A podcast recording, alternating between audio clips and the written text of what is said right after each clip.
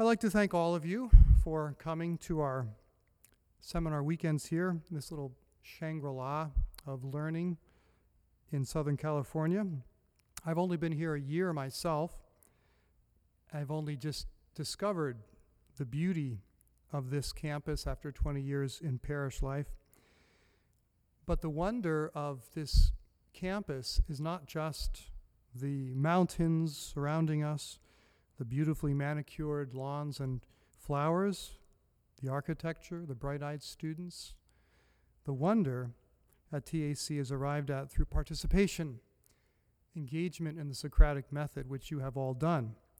So I'd like to express my appreciation. We had very spirited discussions, and uh, the tutors were admirable in keeping us to the text. I hope that these good discussions were carried out in a spirit of mutual respect and common desire to reach the truth. I know they were, and I hope you enjoyed them as much as I did. The question before us, in the words of Robert George, though, is what is marriage? Seems like an obvious question, and really, we wonder why we have to take the trouble to spell it out. Permanent monogamous marriage is just natural to the human species, species as natural as breathing, because our bodies and our souls are made that way. If man doesn't breathe, he dies. If our society doesn't marry and have children, the race dies. Our Lord further revealed this in simple terms in Matthew 19, himself quoting Genesis chapter 2.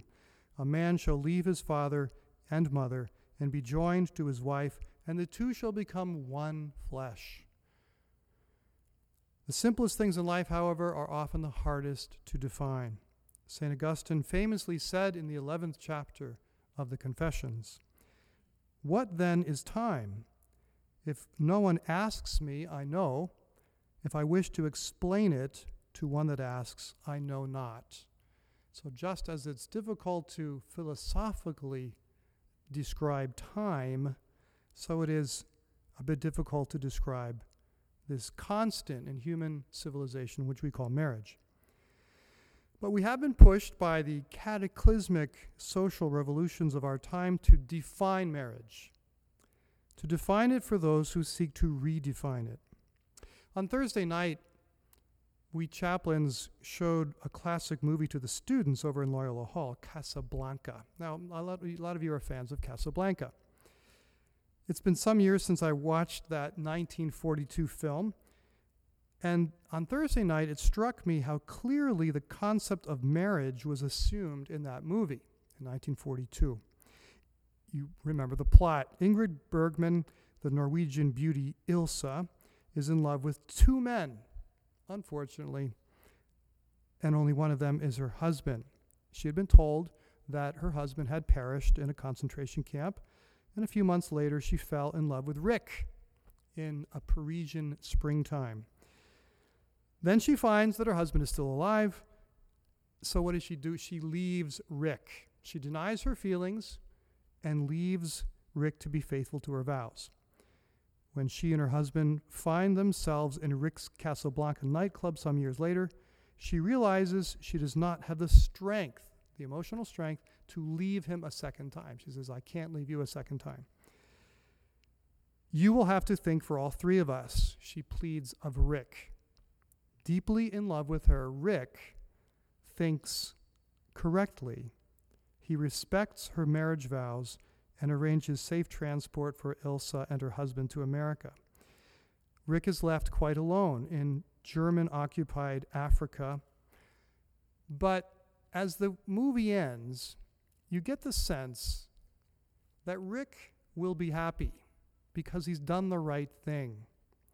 In fact, he kind of makes a joke about it. You remember the police inspector, Luis or Louis, uh, as they're walking off to an uncertain future, probably both of them to some kind of exile, hiding. Uh, Humphrey Bogart says, I think this may be the beginning of a beautiful relationship. So he didn't mean same sex marriage, by the way. he meant that marriage should be respected, and if we do that, no matter what difficult winds of war may blow through our lives, we will be happy. We will be okay. Well, the year is 2013, and people no longer assume that respecting marriage vows is the right thing. It's been some years since vows have taken precedence over falling in love, or that feelings or that vows or promises trump feelings. The responsibility to think through, articulate, and defend marriage falls squarely on the shoulders of every person here. If we Christians do not render this vital service for the common good, I can't imagine anyone who will have the motivation or the tools to do it. So I wish to summarize in, the, in this little presentation, summarize Robert George's natural law arguments for traditional marriage, and then, in the second part, Blessed John Paul II's theological definitions of marriage as a sacrament in Familiaris Consortio. I'll present some conclusions and then we'll have a half hour for discussion, for questions and answers. So, the first part, Robert George's arguments on a philosophical, rational basis for the conjugal view of marriage. So, what is marriage according to human reason and cultural experience? Robert George and the other authors have given us many clear and cogent distinctions in their book. I might summarize them, however, in the words of the Archbishop of San Francisco, Salvador Cordileone. Archbishop Cordileone is a friend of the, I was going to say parish, a friend of the college. He um, preached at both our convocation mass in 2008 and then again at our chapel dedication weekend in 2009. Apart from his duties as Archbishop of the city by the bay, he currently serves as chairman of the USCCB subcommittee for the promotion and defense of marriage. Last month, he spoke to all of his priests on the subject of marriage. and and um, did I say last week? Last month, and then last week he, he spoke. He had some of us speak to all of his seminarians. He said these words to his priests To put it succinctly, sex is either for babies and bonding, or it is for fun and games. The two views are mutually exclusive. Either sex is essentially sacred or sex is essentially profane. End of quote. It's possible to posit aspects of sexuality in both terms, sacred and profane, but it's not possible to posit the essential purpose, the final end of sex in both terms. A minority in this country understands sexuality as essentially salvific. That would be us, hopefully. It's a sacrament that it's sacramental. Sex is sacred. A minority on the other end of the spectrum understands sexuality as essentially recreational. But the vast middle of this country, I would guess, hasn't thought through the question enough to have any clear ideas about it. Most folks, I suppose, would think of sexuality vaguely as something fun and important and a little sacred, but mostly kind of what you make it. This is the confusion of our time. We have not so much rejected as forgotten the essentially sacred nature of marriage and sexuality. We've forgotten its final end as a sacrament of divine love, a means of sanctification. So, what is marriage? No one in the more affluent, more highly educated parts of the world seems able to figure this out. You may know that President Obama was rebuked in Africa a few weeks ago for promoting so called homosexual marriage on the continent. John Nagenda, one of Uganda's top policy advisors, rejected the American government's agenda in these words this idea of Clinton's, of Obama's, is something that will be seen as abhorrent in every country on the continent that I can think of. Now, it's tempting to say, well, that's Africa. What do they know? It seems, though, that the most educated, we will not, sub, we will not give in to that temptation. Often, it is those who are most educated that have most trouble seeing the obvious. The most educated people are making the most contradictory and fallacious statements in this regard. For example, as George points out, If the state grants a same sex couple a marriage license, it is no rational basis to refuse a marriage license to an asexual arrangement, such as two brothers sharing the same house or a polygamous relationship. There's no argument against polygamy, if uh, according to the state's rationale. Revisionists fall into self contradictions because they fail to make essential distinctions. For example, marriage is distinct from other relationships in its fundamental orientation towards offspring. And I know we probably all considered this question of well, what if uh, a married couple can't procreate, an elderly couple, or what if they can't even consummate the marriage? But it's the fundamental orientation towards the, the uh, marital act and procreation that distinguishes marriage between one man and one woman. Any other arrangement may be personally beneficial, may have certain goods, but it, it is not ordered to the procreation and education of children on which a peaceful society or societal order is based. And so, three distinctions that, that George brings out. Let's look a bit more closely at the essential distinction about sex as compared to every other type of human activity. That which distinguishes coitus from any other form of friendship and from recreation in particular is that sex is ordered to the generation of human life. We discussed this. To quote Archbishop Cordileone again Maggie Gallagher, his friend, recently proclaimed a startling discovery. Newsflash sex makes babies. Seems like we've forgotten that. Archbishop says, I don't know what could be more obvious than the fact that in the act of coitus, a man and a woman join themselves in a one flesh bodily union in the only act by which babies naturally come into the world. The formula is quite simple and clear. Healthy societies are built on healthy, united families. Healthy, united families are based on healthy, happy, harmonious marriages. And at the heart of marriage is the spiritual sexual relationship between husband and wife. It all comes down to that. End quotation from Archbishop Cordileone. From the time of the Greeks and the Romans and the Egyptians, mankind it is true, has tried to separate sex from babies.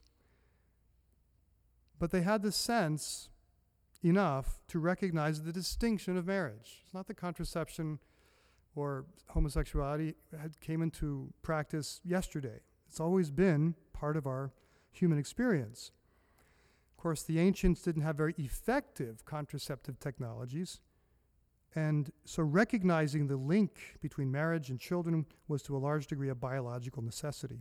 Whatever the cause, however, sex has been understood in reference to procreation in every culture until our own time.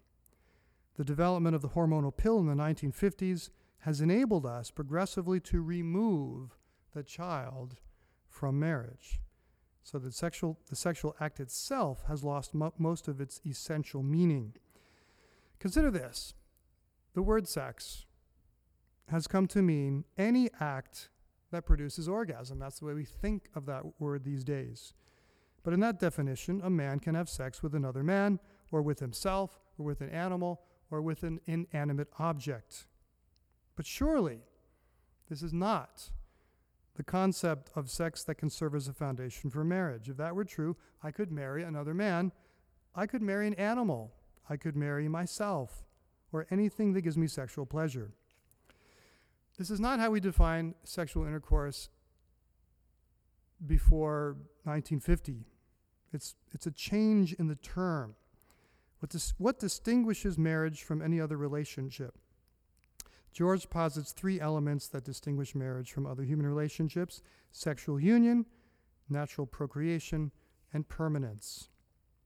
He follows St. Augustine who in 401 AD wrote De Bono Conjugale on the good of marriage. I'll quote St. Augustine The good of marriage in every nation and for all mankind lies in the purpose of procreation and in chaste fidelity. But for the people of God, it lies also in the holiness of the sacrament, by reason of which it is forbidden for a woman, so long as her husband lives, to marry another, even if she has been put away by her husband and not even in order to have children. These, therefore, are the goods that make marriage good offspring, fidelity, and sacraments. End of quotation from St. Augustine. So George takes these three uh, these three uh, goods of marriage from Augustine procreation, fidelity, uh, not sacrament, but he takes the first two and he expands on them. We don't have time really to expand on them right now. So I'll just um, mention, of course, he, you, you remember that we spoke of the importance of sexual union. It has an objective bodily dimension, which we call coitus, the joining of complementary sexual organs. This sexual union is inherently naturally ordered to the second distinguishing factor of marriage, the generation and education of offspring. And finally, the fact that sexual union is naturally ordered to procreation brings about the third distinguishing factor permanence and exclusivity. As John Paul said in his Theology of the Body, Papal Audiences, the body speaks its own language in the marital act. The body says, I will always be there for you, my spouse, my children. Individuals need a lot of support, particularly during our childhood. Life is difficult and tenuous. We're not sure that we are lovable. We have to learn this. It takes time. In order to flourish, children especially need the constant and dedicated love of a mother and a father. It's quite hard to be faithful to another person until death. In fact, it's humanly impossible to persevere in permanence and exclusivity in the very difficult cases. Fidel, infidelity, for example, or abuse. So God gives us the grace of the sacraments, sexual union between man and woman that is further enriched by the loving self gift of each is sacramental. It portrays the self giving love of God for humanity. And so now, in the second part of this presentation, we'll look at the sacramental nature of marriage. Sacrament, by definition, reveals God's love for us and effects that love. So, in Familiaris Consortio, issued in 1981 following the Fifth General Synod of Bishops the previous year on the rights and duties of the family, is John Paul's most in depth catechesis on the family, a complement to his 133 Theology of the Body catecheses given from 1979 to 1983. He wrote Familiaris Consortio the ver- in the very midst of all those Theology of the Body audiences. First, let us recall our Catholic definition of sacrament. What is a sacrament? We turn to Thomas Aquinas in his third part of the Summa.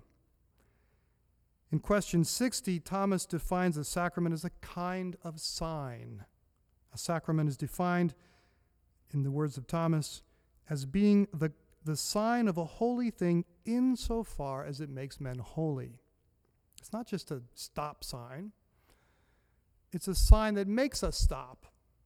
It's not just a sign of holiness, but it makes us holy. Or, in the words with which we are more familiar, sacraments, Baltimore Catechism, Sacraments are outward signs instituted by Christ to give grace.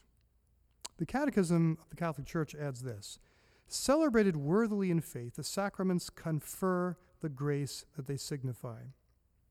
So, for example, a baptism or a wedding looks holy, it's a sign of holiness.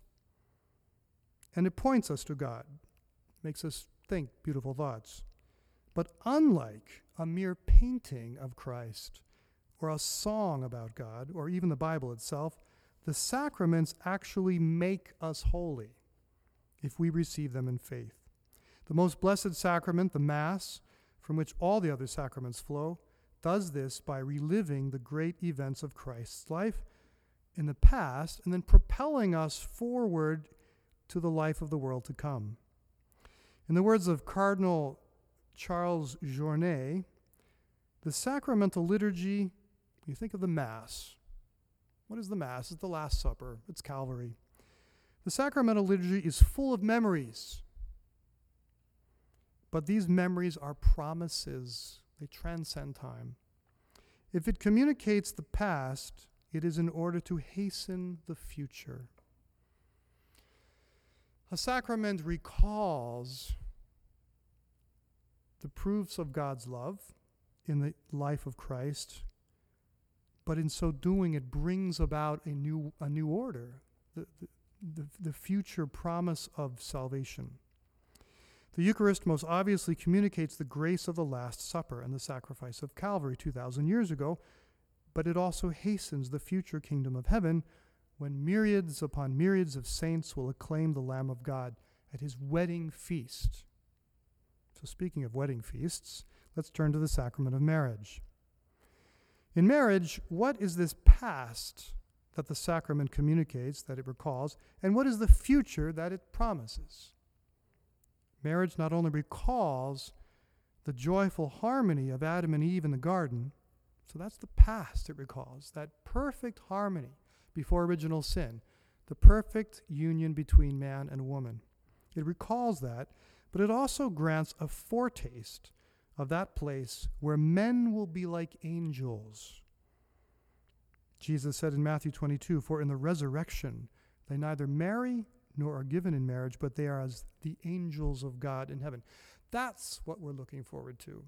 That kind of marriage with the Lamb of God. Not only perfect marriages do this, not only good marriages recall the grace of Eden and promise us the perfection of heaven, but the sacrament per se has this divine potential at every moment. One does not need a perfect or even a good marriage to receive the saving effects of the sacrament. I think that's very important to remember. We think it's up to us. If we don't better our relationship, then we don't get the graces of marriage. That's not true. Sacraments, by their very reception, effect what they signify now to varying degrees, of course. But there is an objective grace communicated by the very nature of the sacrament. John Paul in Familiaris Consortio puts it like this By virtue of the sacramentality of their marriage, spouses are bound to one another in the most profoundly indissoluble manner. Their belonging to each other is the real representation, by means of the sacramental sign, of the very relationship of Christ with the church. We call this in sacramental theology ex, operat, ex opere operato, meaning the grace happens simply by the virtue by the virtue of living the sacrament, even if we don't receive it very well. G.K. Chesterton famously said, if something's worth doing, it's worth doing badly. I think everybody has to say that about their marriage. I don't have a perfect marriage, but I have a marriage. I'm not I don't have a perfect priesthood, but I but I am a priest and I can't give up because it's worth doing. We should stay with our marriages, even in difficult periods, because the sacrament sanctifies us despite our best efforts to contravene it. Now, sometimes marriages must break, must separate, that is, spouses must separate, but the marriage remains unless it is proved invalid through the annulment process. Now, we discussed this in our last session about the difficulty of the practical difficulties of administering annulments. But theologically, ideally, we, we have to posit what is ideal and then work from there. Ideally, we, we stay with our marriages because the marriage has an objective reality. My parents will celebrate their 60th anniversary next Saturday, one week from today. It's not been a perfect marriage, or even a very good marriage at times. But it is a marriage, and my parents and their children will get to heaven. We will get to heaven because we have been we have seen the fidelity in good times and in bad of their vows. A sacrament then reveals and effects God's love, his perfect plan, his ardent desire for our happiness. When we see peace between husbands and wives, when we see them making the effort to love one another, when we see the fruit of their love, especially in their beloved children, we see God's will for our happiness, what He wants for us. You hear happiness. It's sometimes dramatically, but nonetheless truly portrayed in phrases like Jane Austen's heroines who contemplate their future marriages and exclaim, Oh, Elizabeth, I'm the happiest girl in the world. God wants us all to be the happiest boys and girls in the world. And even if we are not married, the very image of a godly marriage makes us smile with happiness. Now, here below, happiness generally comes by way of the cross. So John Paul writes in number 13 of the document Spouses are therefore the permanent reminder to the church of what happened on the cross. They are for one another and for the children witnesses to the salvation in which the sacrament makes them sharers. Of this salvation event, marriage, like every sacrament, is a memorial, actuation, and, pro- and prophecy. It recalls the past, it, dynam- it uh, vitalizes the present, and it promises the future. Marriage does not have to be pleasant in order to be effective for our salvation. Pleasure, the absence of strife and pain, is not the essence of happiness, at least not here below. That's an essential distinction to be made. Since the fall of Adam, apparently the only way we can learn to love God, to prefer His will to ours, is by the sweat of our faces and by the pain of childbirth. But there will come a day when we will have won the crown by His grace. And marriage, like the other seven, six sacraments, moves us along the path to that glory, the path that is fraught with difficulty. The mentality of easy divorce, of easy sex, of easy marriage is, after all, predicated upon a mistaken notion of happiness. Happiness, above all else, is to do the will of God, to be faithful to the natural order. This usually takes a long time for us slow learners. Sacramental marriage teaches us how to love the Father's will over many long and sometimes wearisome, but always rewarding years. St. Thomas goes on to note that sacraments are composed of matter and form. In question 60, Article 6, he says, It is part of man's nature to acquire knowledge of the intelligible from the sensible. Since the sacred things which are signified by the sacraments are spiritual and intelligible, it follows that the sacramental signs consist in sensible things. We can't understand things unless we can touch them, we can smell them, we can see them, we can, we can hear them. So the matter, sacraments are matter and form. The matter of a sacrament is something perceivable to the senses, like bread or water or oil. The form of the sacrament are words, which indicate our desire to do what Jesus did.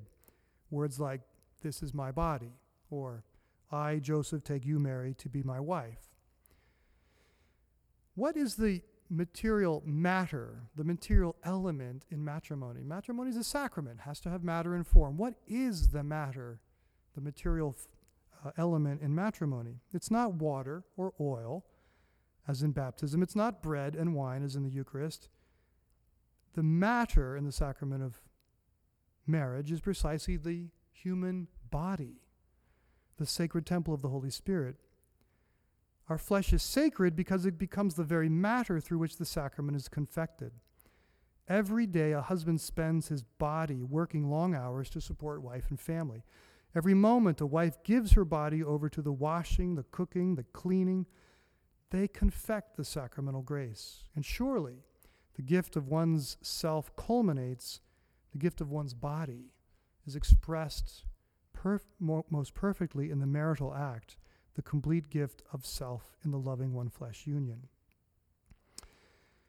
And so, what is the form? The matter is the body. What is the form of marriage? It is, of course, it's the vows that spouses make to God and to each other on their wedding day. These must be renewed every day in words and deeds, and in every act of conjugal union to renew those vows. I take you, I accept you, I accept the gift of yourself from God, and I promise to be true to you, to give you myself totally, freely, fruitfully, forever. The vows indicate our decisive acts, an act of the will to do what Christ did for us, to give himself to us absolutely. Wedding vows imitate Christ's vows to us. No man hath greater love for his friends than to lay down his life for them. And I lay my life down freely, no one takes it from me. As some of us have discussed, marriage begins to lose its meaning when the use of contraception begins compromising those vows. those total, free, fruitful gift of self signified by the conjugal act. Infidelity, divorce, and finally the redefinition of marriage are the bitter fruits of contraception. Marriage takes its meaning then from both the matter, the human body of the spouses, and the form, the vows that they make on their wedding day.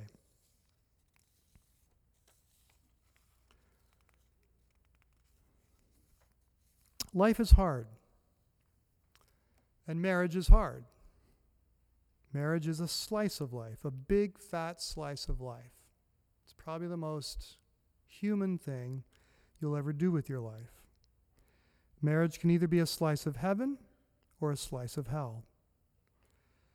When God began the human race with a marriage between Adam and Eve, when Jesus elevated marriage to the level of a sacrament with perhaps the hardest words in the New Testament, I say to you, whoever divorces his wife, unless the marriage is unlawful, and marries another, commits adultery.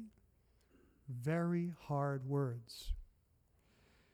When Jesus blesses this sacrament of the wedding in Cana, and when the Holy Spirit portrays heaven to St. John as a wedding feast in the book of the Apocalypse, when God begins the Bible and ends the Bible with marriage, from Adam and Eve to the wedding feast of the Lamb, we understand God to be saying this I love you with a spousal love. Love one another as I have loved you. Freely, fruitfully, faithfully, and totally. Marriage is the great sign, the only sacrament of the seven that is confected outside of the church. For all to see, the only sacrament that those who never go into a church will see. John Paul gives each married couple a mission in number 20 of his document. I quote, to bear witness to the inestimable value of the indissolubility and fidelity of marriage is one of the most precious and most urgent tasks of Christian couples in our time. I praise and encourage those numerous couples who, though encountering no small difficulty, per- preserve in a humble and courageous manner. That should be persevere. Who persevere, performing the role committed to them of being in the world a sign, a small and precious sign, sometimes also subjected to temptation, but always renewed, of the unfailing fidelity with which God and Jesus Christ love each other, love each and every human being. We have considered arguments for traditional marriage in the light of both human reason and in the light of divine revelation. I noticed how we struggled in our second seminar with Robert George's book to articulate the argument solely under the light of reason.